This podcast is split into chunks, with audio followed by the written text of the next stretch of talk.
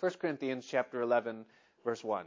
Paul writes and he says, "Be ye followers of me, even as I also am of Christ." Now I praise you, brethren, that you remember me in all things and keep the ordinances as I delivered them to you. But I would have you know that the head of every man is Christ, and the head of the woman is the man, and the head of Christ is God. The church in Corinth that was founded by the Apostle Paul and is now being written to uh, by Paul himself was full of problems, as you are aware by now if you've been following along with us uh, through this study. Uh, it's just been one thing after the next. Since the beginning of chapter 1, the Apostle Paul hit them with the divisions that were uh, so prevalent and so tearing that church apart. And then he went and moved right into uh, the problem with their immaturity and that they were uh, focusing so much on minor things that they were failing to grow in their walk and in their faith before the Lord. And then from there, he addressed the sexual sin that was rampant among them and that was intruding into the church and that was causing uh, an ineffectiveness in their witness and a grieving of the Holy Spirit. And then he moved into the blending uh, uh, with the culture that was taking place there and how uh, they were exercising liberty in a way that was compromising the message and stumbling even uh, Christians amongst themselves. And so, you know, at this time, it's almost like, my goodness, Paul, have you got anything good to say uh, to us in all of this? But in spite of the fact that they had all of the problems that they had, they were actually one of the most healthy churches uh, that existed in New Testament times. You say, well, how is it possible that a church with so many problems could actually be one of the most healthy of the churches that existed in that day? And the reason is this it's not because they, they, they didn't have problems. And an absence of problems is never what determines a level of spiritual health. But what we do with our problems as Christians or what a church does with its problems, that is what determines the level of spiritual health. And so the problems they had were actually to their benefit because of the way that they handled them. See, there's two ways that a Christian or a church can handle problems that they have. They can, first of all, bury them. They can say, well, I'm a Christian and everything in my life is supposed to be right. And so I'm just going to hide these things that are going on right now and put on the Jesus face and the Jesus speech. And I'm going to put off like everything is just okay. And I'll go on my life and hope that these things just kind of iron themselves out and resolve on their own. The problem with that is that what it tends towards is hypocrisy because I'm pretending to be something I'm not and bondage. Because the problem isn't gone. I'm just pretending that it is. So I'm still stuck in the issue that I have and nobody knows it, and I don't know what to do with it, and there's nothing I can do to set myself free. And so I'm a hypocrite and I'm bound if I bury my problem. However, if I address my problem, which is what the Corinthians did, they wrote to Paul asking him these questions and saying, We've got issues, help us. And because they were willing to, as it were, expose the withered hand or the crippled leg or the leprosy that existed that was a shame to them perhaps, but that they knew they needed to get over the hurdle of it. They brought those things to Paul and they said, What do we do with this? And in the humility of exposing what the issue was and getting the help that they needed, Paul was able to address it by the Word of God and through the Spirit of God. And thus they were able to overcome these issues that they had, which then ended in spiritual health, number one, because they no longer had the problem. But then number two, they were able to then take the solution that had been given to them and impart it to others that had need. And so that's what it is always with us. It isn't the absence of problems that determines the level of our spiritual health, it's what we do with them. If we bury them, we do no good for anybody, ourselves or anybody else. But if we say, God, help me, I have these issues, and we humble ourselves before Him when we allow His Spirit and His Word to bring us through the things, then we experience freedom and we have the ability to help others in the way that we ourselves have been helped. And so they were a healthy church in spite of the fact that they had issues and problems. So submission to God's ways always results in healing and in change. And that's what was taking place in the Corinthians, even as they were reading the words of Paul. And I hope that's what's happening in us as well, that as we read the words of Paul and the words of God by his Spirit, that the issues that we have also are being addressed and changed by the power of God as he conforms us into his image. Now, as we come to chapter 11, Paul begins to talk to them about an issue that rubs against the grain of human nature, fallen human nature that is, and certainly against any modern culture, as Corinth was modern for its day, and it rubs against the grain in the culture of our day.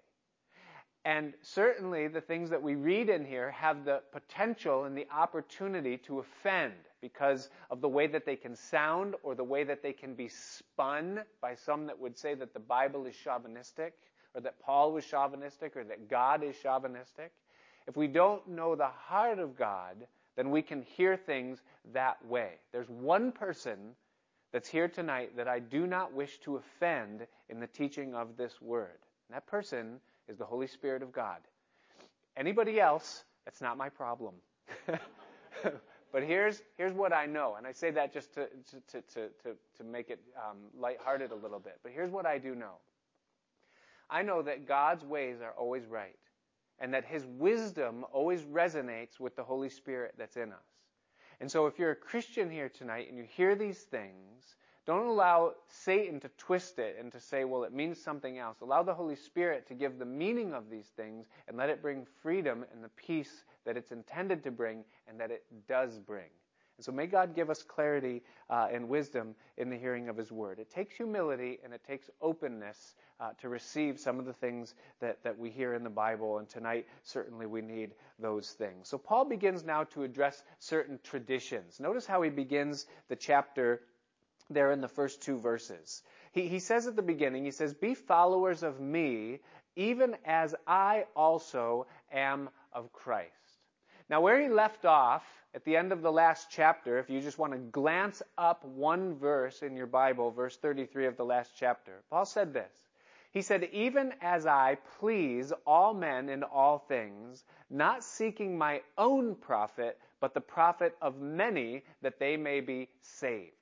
That's the conclusion of three chapters of teaching concerning the way that we conduct ourselves within the world. Paul says it's important that we look out for others ahead of ourselves. And then he begins chapter 11 without a break in thought by saying this, saying, Be followers of me, even as I also am of Christ. In other words, if my mentality, Paul would say, is that I'm looking out for others ahead of myself, then let that be your mentality as well. And if we can grasp that right at the onset of this chapter, then we've already cleared the hurdle of the challenge that it carries. Because if we can grasp that the reason I exist within the world is not to please myself, but rather to serve God's purposes and God's purposes for others ahead of me, well, then it makes what Paul's about to say very unoffensive because it's irrelevant. It doesn't matter. I have no rights in the gospel and in Christ. And so Paul then gives them a praise in verse 2. Notice. He says, Now I praise you, brethren. And by the way, this chapter, which we'll only get through half of it tonight, consists of basically two things. Number one is a praise, where he says here, I praise you, brethren. But then in verse 17, he says, I praise you not. so there's a rebuke. There's a praise and a rebuke. The praise is this. He says, I praise you, brothers, that you remember me in all things and keep the ordinances or the traditions or the customs, any of those words fit there, as I delivered them to you. So Paul is saying, listen, it is a commendable thing in my absence that you guys ask yourselves the questions, what did Paul say about this? How did Paul handle this? How did Paul address this? What did Paul ask us to do in navigating this situation? Paul says that's a good thing that you did. In following me as I follow Christ, you're not spinning off into self-will, but you're seeking to govern yourselves based upon the example that was laid out before you. He says, I praise you in that. It's a good thing that you remember me and that you keep the ordinances. Now, one of the ordinances that Paul had given to them concerned the role and the place of women within the church as a witness for the Lord in the gospel in the city of Corinth. And apparently, one of the customs that he had laid upon the church in Corinth, by the way, that he did not lay upon all of the churches, but he felt the need to in Corinth, as we'll see, was that the women wear the traditional veil or head covering, uh, which was essentially a symbol that they were either under their father's care or that they were married to a husband. And so that was something that Paul laid upon that church. It was a custom. It was something that he said, this is important that you do. And they did it. He says, you remember me in this and I praise you for it. But apparently, they asked Paul in the letter that they wrote to him why it was that they had to observe that custom.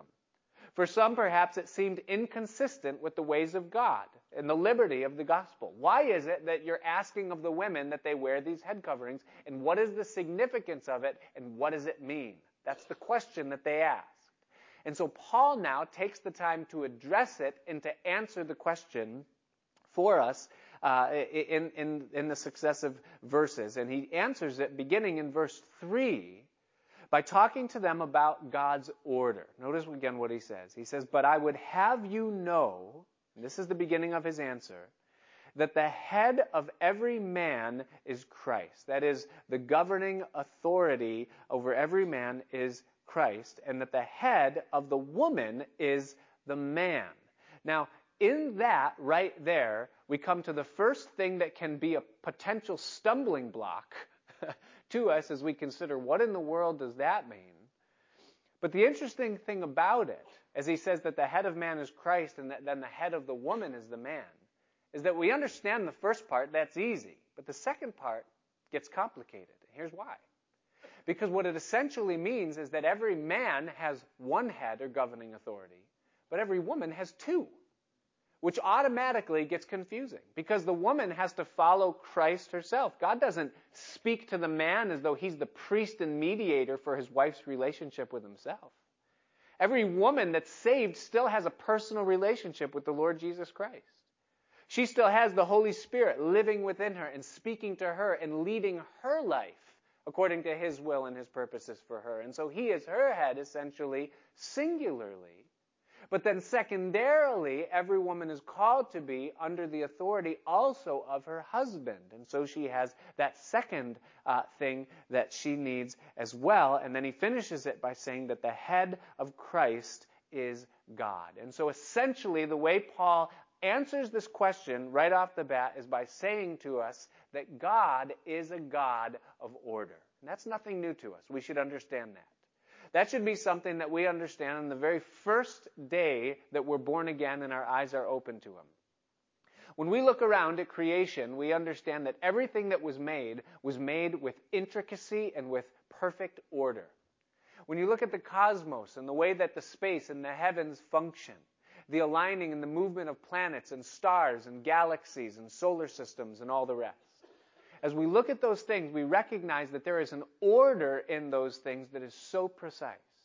When you look at just things inside the earth and you begin to pick things apart biologically, or to examine the systems that God has created scientifically, we recognize very quickly that God is a God of order. He's left nothing to chance, nothing to ran- randomness, but everything is very calculated and very intentional in the realms of God.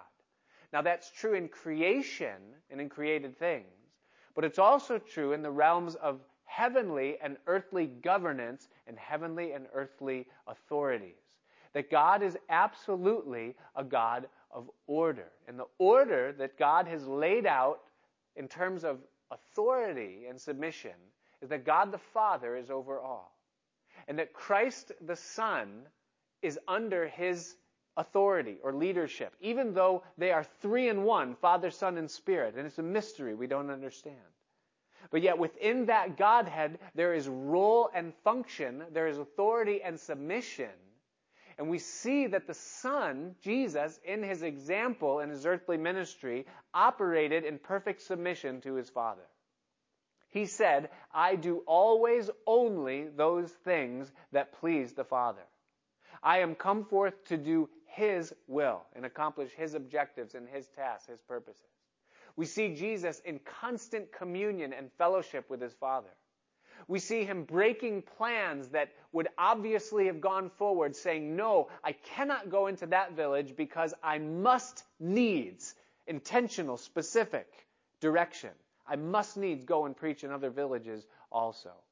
Going through Samaria, it says that he must needs go through Samaria, even though that wasn't the best way to go, and it certainly wasn't the acceptable way to go. But there was a woman there that the father needed the Son to reach for his purposes. And so we see the Son operating in submission to the Father. In the garden, what did he say? Father, not my will, but your will be done. Now I want you to understand this, that it is not this concept of submission and authority a question of ability, a question of prominence or importance, or a question of favorability.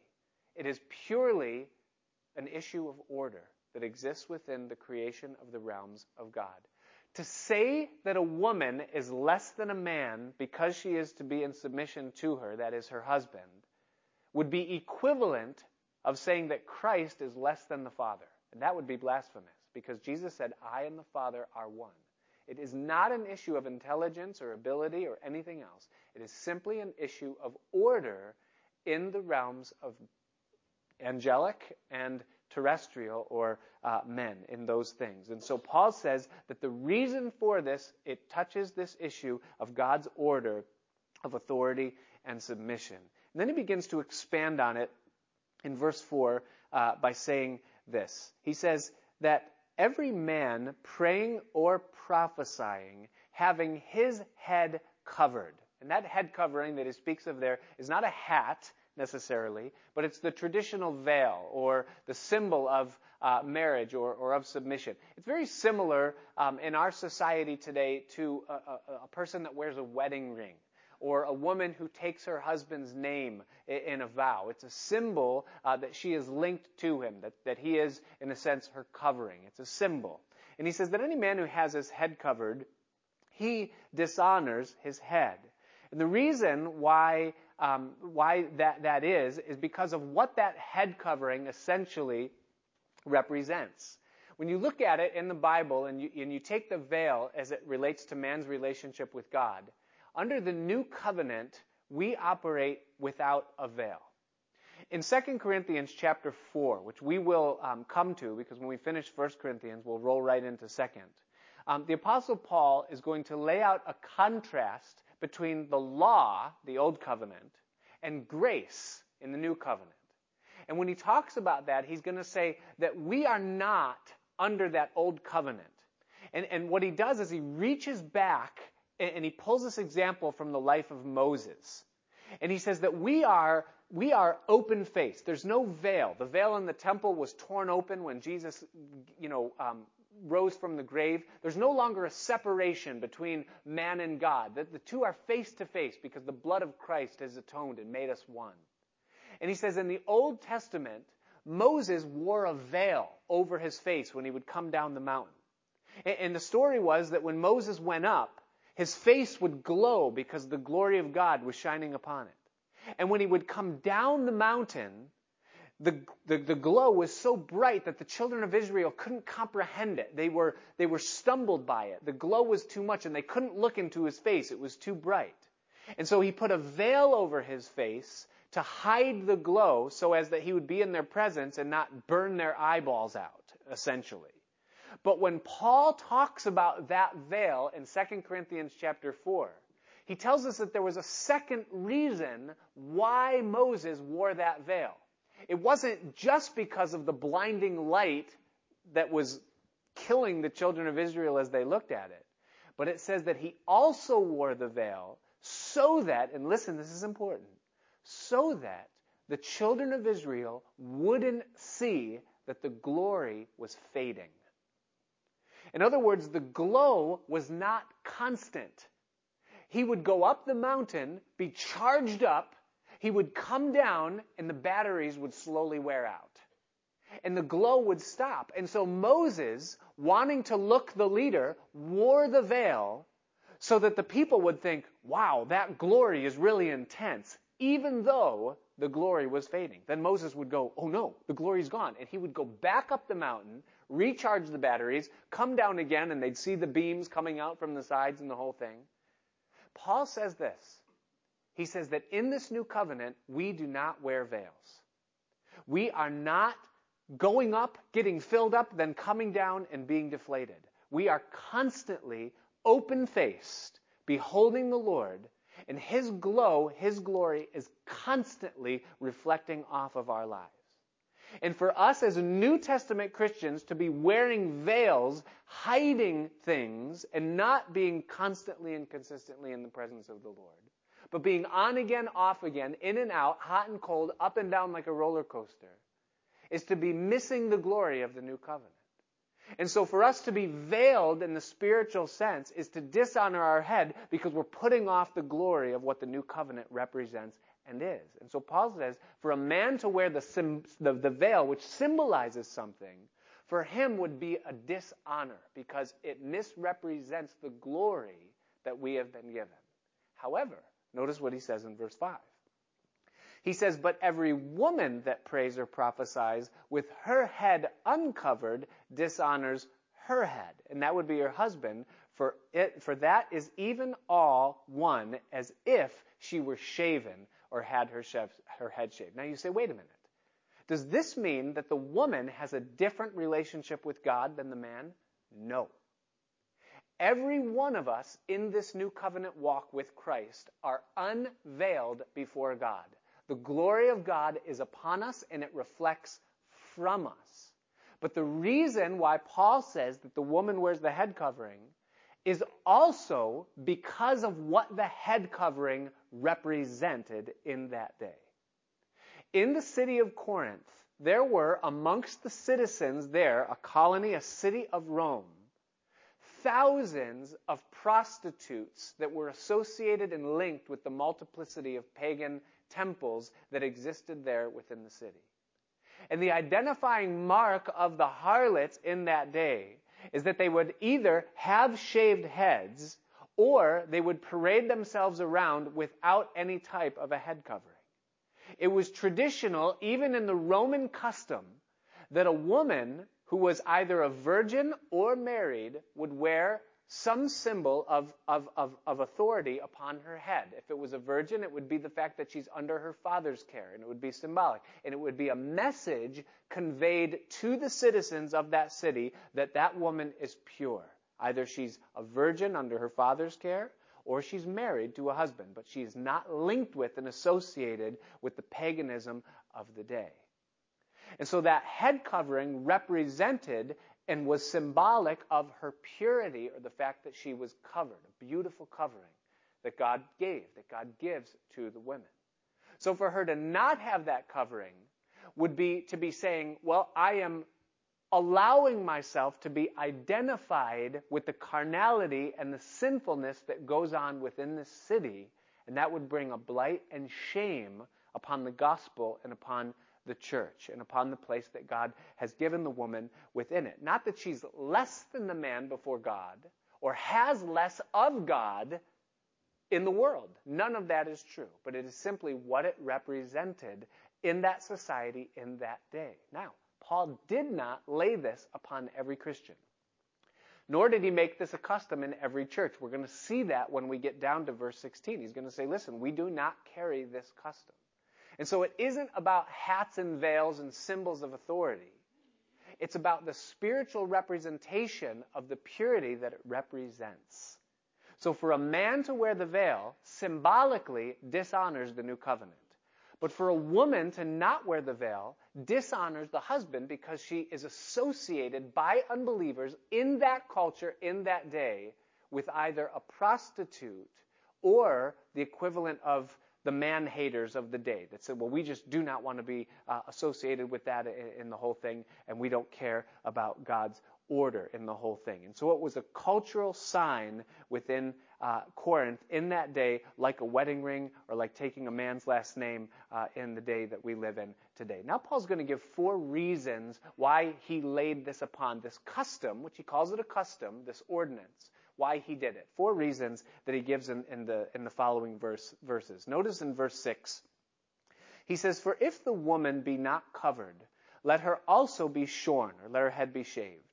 But if it be a shame for a woman to be shorn or shaven, then let her also be covered. The first reason uh, that Paul gives for the, the, the, the, ordinance of a head covering in the city of Corinth is because uh, of the shame that it would bring upon the church and the reputation of the gospel if she were not to wear that covering. For a woman in that day who was called a Christian to not wear the covering would be looked upon by the outside society as a prostitute, as a harlot, as one that was disrespectful to the customs of Corinth and also to the customs of God. And Paul says that this is bigger than you. It's bigger than you are. And so wear it because it's a shame. And it would be the equivalent, you not wearing it, as if your head was shorn and if you just wore the t shirt that said, I'm a prostitute, and you just hung out in those places and did those things, because that's the image that it's going to paint, and, and it doesn't serve the purposes uh, of Christ within the church. Now, mind you, this is all for Corinth. This does not apply in our society. That's not true. If a woman doesn't wear a head covering, they don't go, look at that harlot. We don't, this isn't the United States of America. This is Corinth. And so this is very specific to what was going on there. But where it links to us is that, of course, we don't want to do something that's going to bring shame upon the gospel. We don't want to live our lives in such a way wherein the world looks at us and they can equate us with harlots or with paganism and say, well, if that gospel is doing that for you, then what is it going to do for me? Paul says that was a risk in Corinth, and thus it was imperative for him that the women wear it. He says, For a man indeed ought not to cover his head, for as much as he is the image and the glory of God, but the woman is the glory of the man. We'll come back to that uh, concept in just a few minutes. The second reason that he gives is in verse 8. He says, For the man is not of the woman, but the woman is of the man. Neither was the man created for the woman, but the woman was created for the man. So what Paul does here is he reaches way back to the very beginning of the creation when God made male and female.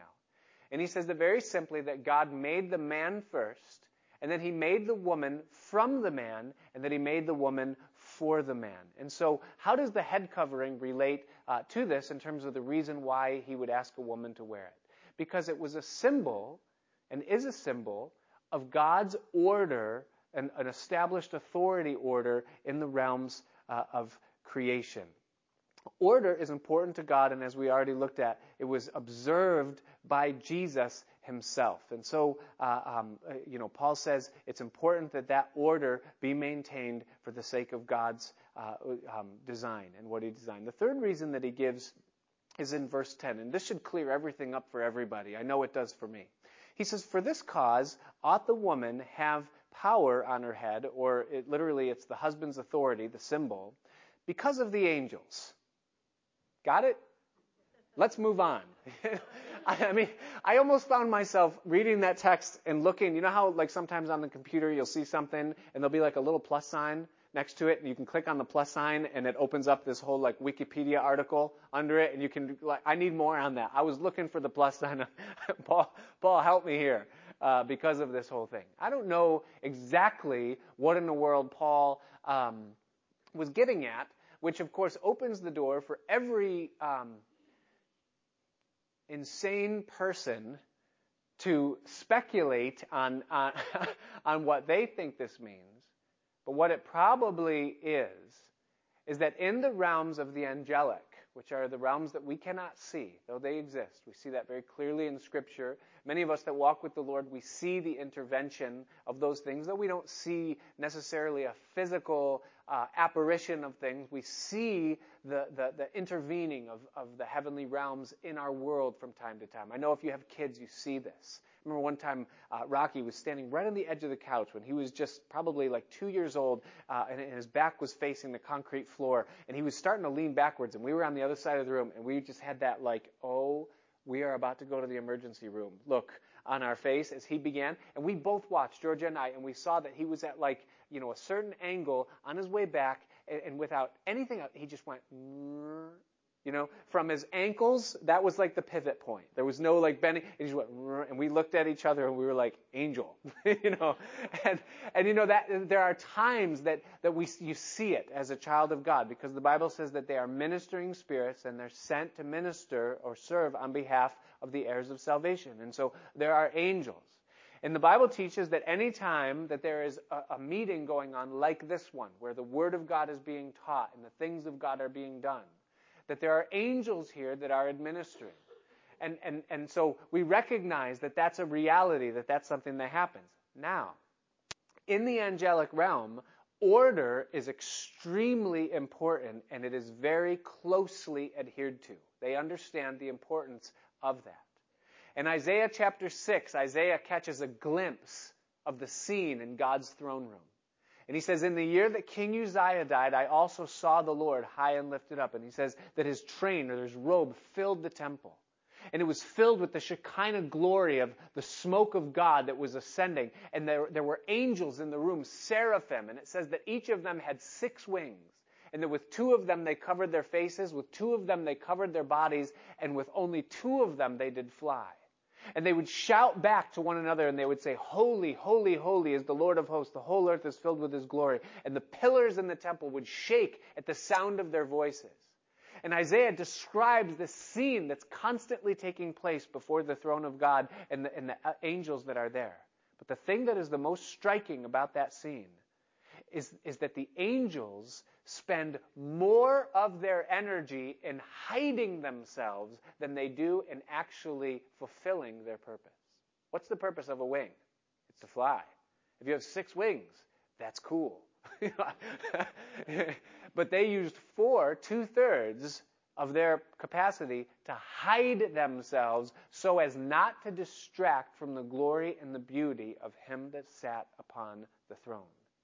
And the angels are well aware of God's prominence, God's power, and His glory, and they do not break rank in what they do, even though they have the ability to probably do more than what it is that they've been commissioned to do. They recognize the order. And so, what Paul could be saying in this verse, and probably he is, is that when an angel looks upon a body that represents God and that God is seeking to move through, and they see that there's a neglect for the respect of God's order, that it stumbles them, that it brings confusion into the realms of spiritual things. And certainly we need clarity in the realms of spiritual things. And so what Paul is asking of the Christians is that we would observe the order that God has established for his purposes that his purposes might not be confused because of self will or a, a, disregard for his ways that might be in us. And so the reason that Paul gives here concerns the harmony that there needs to be in relationship between heaven and earth. He says it, it does something in the angelic realm that maybe, probably we can't understand it, and that's why he doesn't elaborate on it, but he says that it's very real, and he says this is important. And then he gives the fourth reason in verses 11 and 12. He says, Nevertheless, neither is the man without the woman, neither the woman without the man in the Lord. Now, if you want to, right next to that verse, you could just write the word equality. Because that's what he's saying right there. He's saying that in the Lord, there is a very stark difference between the gender differences uh, uh, between a man and a woman is that in the eyes of God, there is absolute equality. That God looks at a man and God looks at a woman and he looks at them with the same level of love. He looks at them with the same level of respect. He looks at them with the same desire to redeem and to save. There is not one of those two, the man and the woman, that's more important than the other one. Uh, that, that, God will deal with. There is not one that's a second class one. If, if you are saved here tonight, then there, God is not a respecter of persons, and He certainly does not draw lines concerning gender as it relates to his favor. He does draw lines concerning gender, but not as it relates to his favor. There is equality of value, listen, but there is a difference of role. He says, For as the woman is of the man, even so is the man also by the woman, but all things of God. In other words, if you want to begin to think that because you're a man, that in some way you're over a woman, then you need to look back to the very first day of your life and look where you came from. because if it wasn't for her, that woman that bore you, you wouldn't be here. And so don't get puffed up and don't get lifted up uh, in this thing. That there is equality uh, in the value, but there is difference in the role. I wrote in my notes here that the hand that rocks the cradle is the hand that rules the world. And there is absolute truth within that statement is that I don't care how powerful or how authoritative or how gifted or how used of God a man is. If it isn't for the woman, that man is nothing. Absolutely nothing. Reminds me, um, one time there was a college professor, and he gave to every student in his classroom a piece of paper with a sentence on it. And that sentence said, woman, and it just said these words, no, no punctuation marks at all. It said, woman without her man is nothing. That was, those were the words on the page. And the professor looked at his students and he said, There are two commas in that sentence, fill them in. And without fail, every man in that room put the commas in the sentence to make it say this Woman without her man, comma, is nothing. Woman, comma, without her man, comma, is nothing. But every woman in the room, without fail, put the commas like this woman, comma, without her, comma, man is nothing. you know, it's funny, isn't it? But with God, there is absolutely a separation of gender, but not in terms of value in the way that God looks upon a life, but absolutely as it relates to authority structure and, of course, role. And so as he moves on into verse 13, he's going to get into the reason for gender separation, and that is important. He says this He says, Judge in yourselves. He says, Is it comely or right for a woman to pray to God uncovered? Now, in our society, we look at that and say, yeah, that, there's no problem there if a woman prays without a hat on. But in that society, it wasn't. It was so clear that Paul could say that that way and not expect that there needed to be any explanation at all. It is not right, Paul said, and you know it. And they would say, yep, right, Paul, you're right. We know it. He says, does not even nature itself teach you that if a man has long hair, it is a shame unto him? Now this is, this is a tough verse, isn't it? because what's long hair, right? I mean, George Washington had long hair, didn't he? you know, there's, uh, how long is long? Where do you draw the line in all this? He says, but, he says, if a woman have long hair, it is a glory to her, for her hair is given to her for a covering. Now, ignore the semantics for just a minute, because we are in a completely different cultural setting than was the Apostle Paul. And he is going to say in the next verse that these customs are not customs that are applied in a generic sense. And so he's not saying the application of this Bible study is women grow your hair and put a hat on, and men cut your hair. that's not the application of the study. It's a spiritual principle that's at stake. So, what's the spiritual principle that we draw from this? Here's what it is. Listen. If you go away with nothing else tonight, go away with this. Gender matters to God. It's important. Gender is not irrelevant. Man is not man, whether he be male or female. God created them, male and female, and he made a distinction between the two on purpose, and it is important to him that men are men and women are women. And what's the reason for that? Here's the reason. Because that's the way that God ordered society and family and personal development to work that there be a separation between the genders. And it's important for the succession of life and society on planet Earth. I want to give to you um, in closing, we're not going to go any further than, um, than this half of the chapter tonight. What I want to give to you is essentially in closing here five uh, brief reasons why gender is important to God, why it's important for a man to be a man and for a woman to be a woman. Because we, we live in a society right now that is seeking to erase and blur the lines of gender, aren't we? I mean, we have gender neutral bathrooms where if you just feel like you're a woman today, that you better than you use the ladies' room. And if you feel like you're a man today, regardless of what you are, what it says on your birth certificate, or what your anatomy uh, represents, you just use whatever bathroom you want. If you want us to call you Mrs., even though you're a Mister, then you have the right to be called that, or vice versa. Or if you want to dress and you want to wear clothing that is clearly designed for a woman and her shape, then, then you're free to do that. You don't have to, to, to observe those lines. We're just going to make a, a gender neutral world. And that's the way the world is seeking to go. God doesn't want things done that way.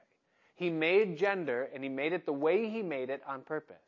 He designed the differences that exist between men and women and the roles that He designed for men and women. He did those things.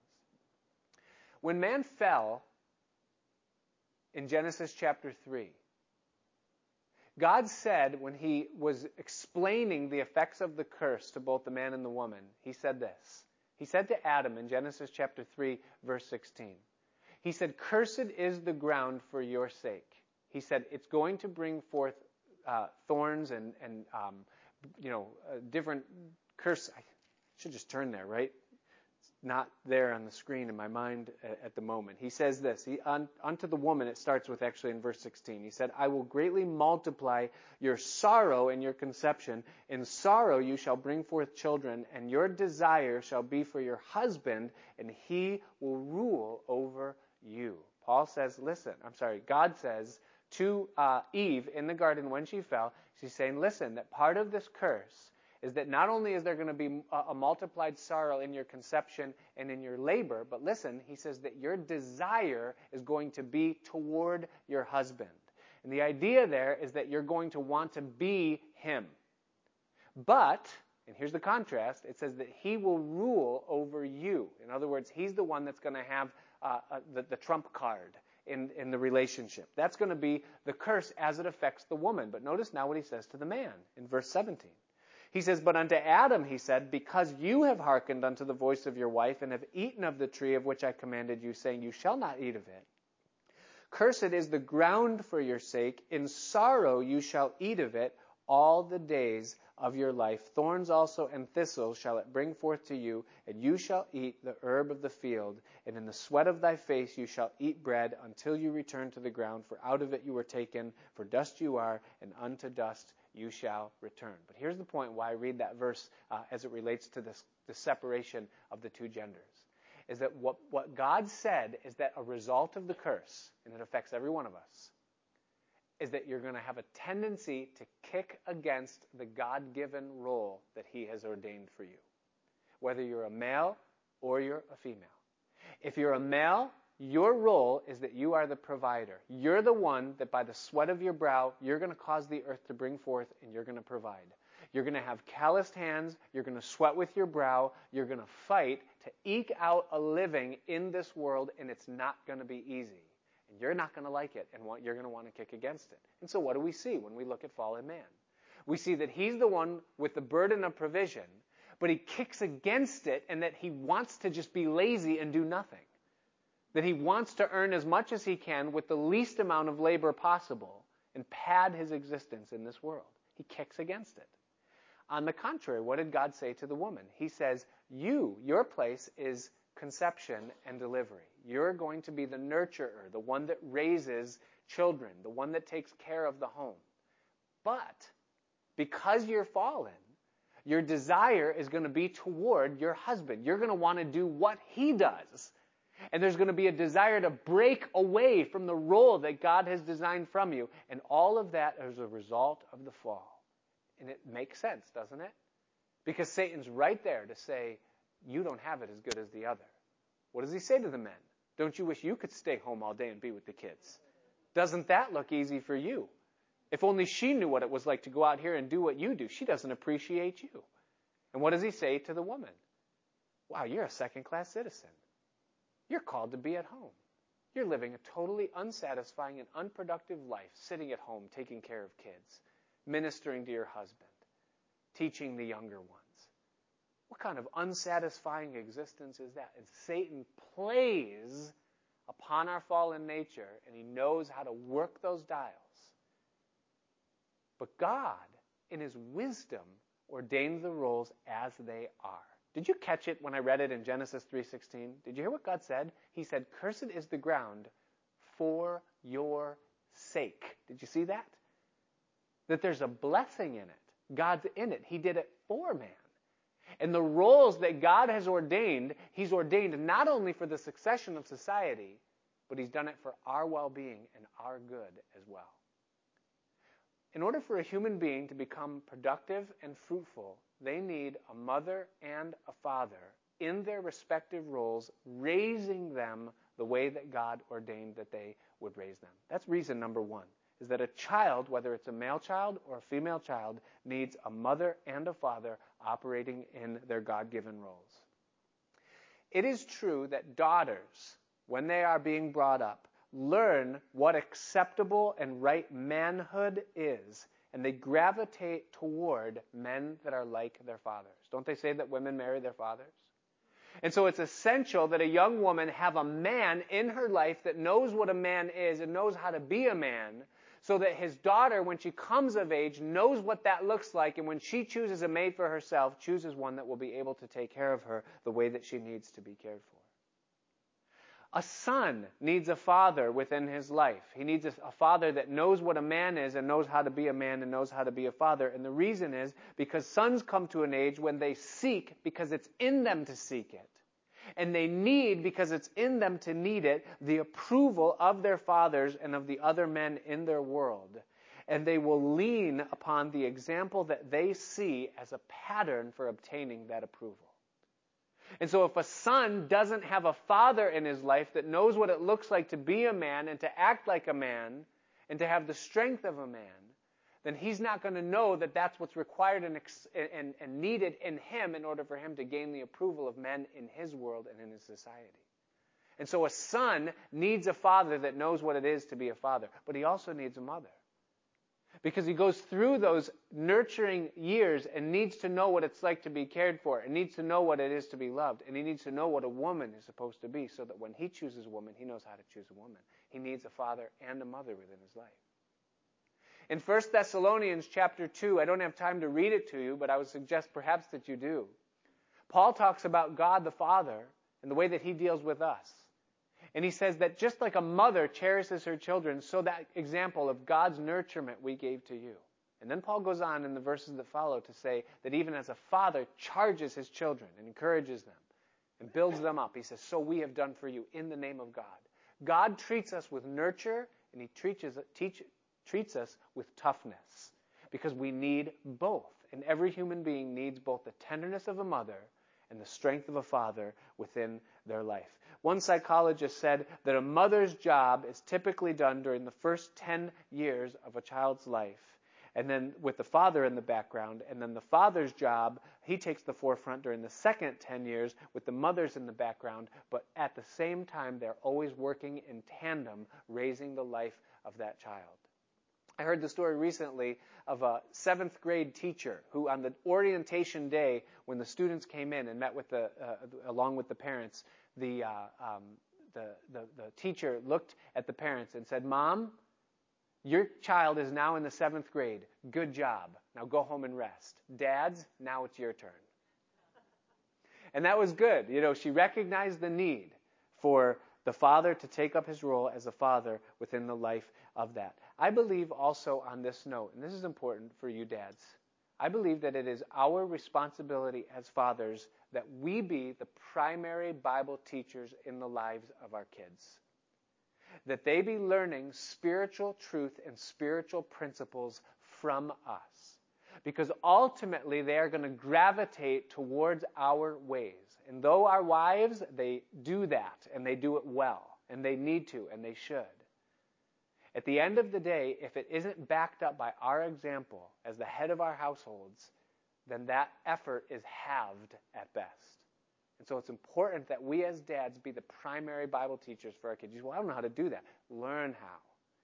We have no excuse in this day and age to not know the Bible well enough to be able to teach it to our kids on some level. And God honors it when we do. The second reason why gender is so important to God uh, and, and, and that we need to look at is, is to understand that the gospel has liberated and elevated women beyond anything else that has ever existed within the world. I guess that's more of an observation than, uh, than a reason, but it's important that we understand it. Because if you look at um, you know, history and you look at the way women have been treated throughout history, I mean, they're, they've been treated as property. They're, they are second class citizens. But what God has made, has made, He's made equality and He's made liber, uh, liberty amongst uh, the women. I have more to say about that, but I want to move on.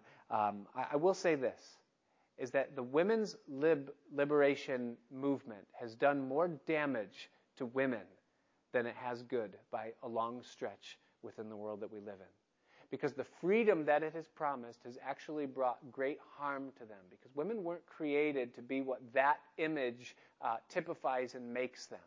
And it destroys something within the woman. But the freedom that God gives to women glorifies and beautifies the role of a woman, and in embracing it, she finds that she is set free. I have found in my own life, and I'm not a woman, I know, I know that some of you are shocked by it. No. But I have found in my life that everything that I love today, I was brought to the place where I am kicking and screaming. Just this morning, uh, I was sitting at the breakfast table, and the five kids were there, and Georgia was there, and we were all sitting together. I leaned back in the chair, and I looked at each one of their faces. Sarah sits to my immediate left, and then next to her is Noah, who is the firework of the family. And then next to him is Riley, who sits down on that end. And then down at the other end of the table, nine feet away, is Rocky, my oldest son.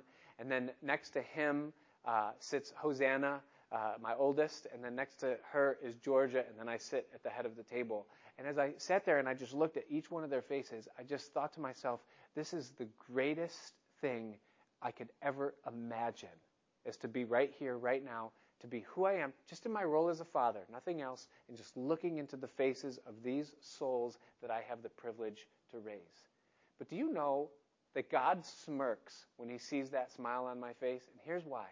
Because he brought me to that place kicking and screaming the whole way. I'm just no veil, you know, tonight. Where every single time Georgia was pregnant, I was like, Ugh! no, you know, kicking and screaming. But I look at it from where I am now and I say, God, thank you that you knew me better than I knew myself. And I can say that about so many things in my life as I look back over the years. God has brought me so many places that I am so blessed today, but I went kicking and screaming. And God will do that. He will bring us down a path that we do not want to go down, but He will bring us down it because He knows that we're going to like the view when we get to the end of it. And that is absolutely true when it concerns a woman in the place that God has given her in His creation and in His function. Sometimes you can kick against it and you can say, I hate the stigma that's attached to that or the fact that there would be any gender separation that bothers me. But let me tell you this is that if you in the Spirit of God would look at him and say, God, make me what you made me to be as a woman, I can tell you this that you will come to a place where you will say, That is absolutely perfect. This is exactly what you made me for. It is beautiful, it's holy, and it's good. Thank you, Father. That's what he does. Number three, role separation is not in any way role restriction. When you look at what Jesus did upon the earth, he was in subordination to the Father, wasn't he? But you see the things that he did. He was unlimited in what his capacity was and what he was able to do. You look at man and his submission to Christ. Christ is the head of man, right? And we are unlimited in what we are given to do. He said, Greater works than these will you do because I go to my Father. So the fact that he is our head, Jesus, as men, doesn't restrict us from doing certain things, but we do it under his covering. And the same thing is true for a woman her role as a woman doesn't make her unable to do different things. She's not restricted because of the role that she's in. She has a covering in that role. When you read Proverbs 31 and you see what that woman does, the virtuous woman, there's absolutely no restriction at all there in the things that she does. She has an incredible latitude of things that she's able to do. She doesn't just sit at home and do nothing, but eat bonbons and watch soap operas all day, waiting for her husband to come home. That's not what she does. There's no restriction in what she does. It's a place of submission and authority. And understand this every person here, not just women or men, every one of us, listen. Authority and submission are inseparable. If you are not in submission, you have no authority. That is always, always true for every single person. And so it's not restriction, it's separation of the roles, which is important. Number four, and this one's to the men. And we go back to verse 7 in this one. You can just go there in your eyes or you can just hear what I'm about to, to say. But it says at the end of verse 7, it says that the woman is the glory of the man. And the idea there is that she is the reflection.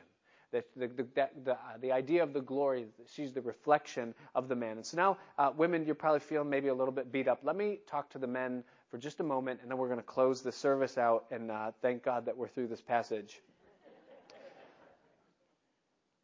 there are, there are many men that complain about their wives. And they'll complain about their wives on several different levels uh, and for several different reasons. But let me just submit to you that perhaps the thing about your wife that you don't like is your fault. If you want your wife to be something that she's not, look in the mirror and ask yourself if you are before God and before her the thing that you're asking her or hoping that she will be. Because the woman is the reflection of the glory of the man.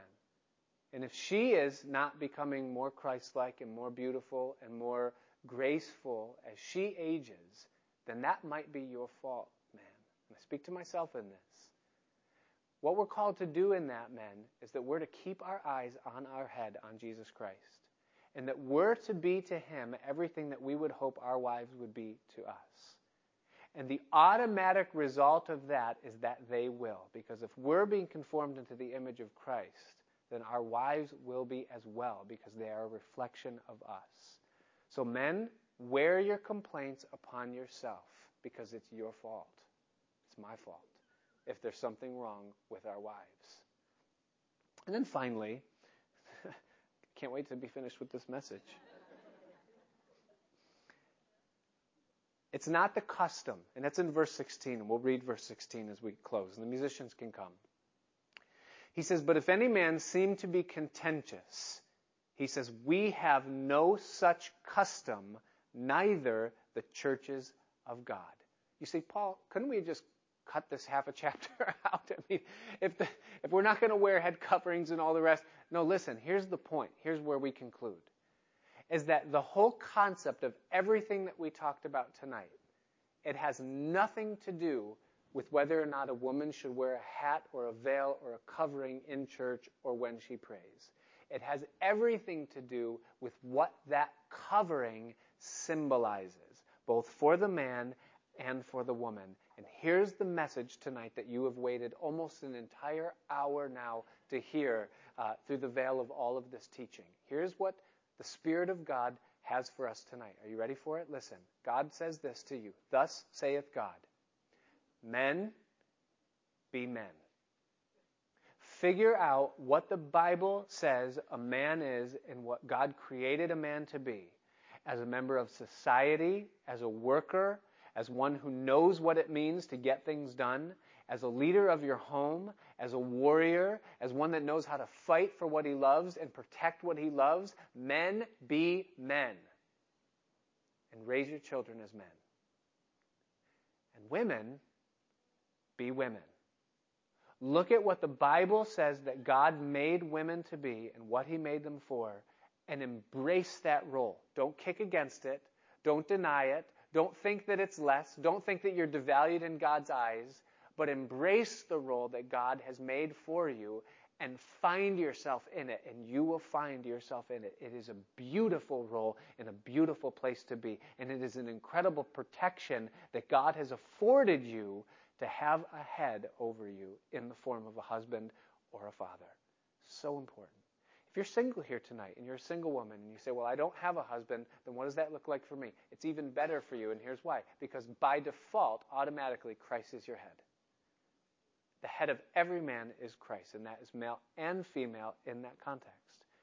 What does it say in Isaiah? It says that your Maker is your husband, and so lean upon him. But women, be women. That's the message. Embrace the role that God has given to you. Moms, be moms. Don't kick against the role of being a mom.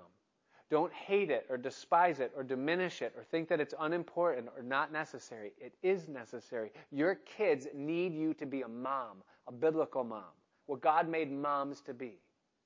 Be a wife. If God's called you to be a wife, then embrace what it is to be a wife. Men, be fathers to your children.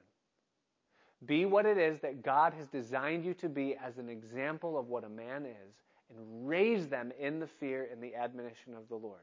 Don't cow to the society that says men be feminine. Don't do it. Be a man. Paul said to the Thessalonians, stand as men. Protect and love what is yours. Be fathers and be husbands. Love your wives like Christ loved the church. You will find yourself in embracing the role that God has given to you. Father, we thank you tonight, Lord, as we look at this passage. And Lord, you, you are so wise in what you make and the way that you make what you make. So help us, Lord, to uh, hear the, the voice of the Holy Spirit as it applies to us in these things, that we might embrace, Lord, what you've made us to be. Help us, Lord, where those things have been blurred within our minds. And let us find fulfillment, that the cure for our dysfunction and the cure for our discontent may be found in being what you made us and who you made us to be. And we ask these things tonight in Jesus' name. Amen. Let's all stand together.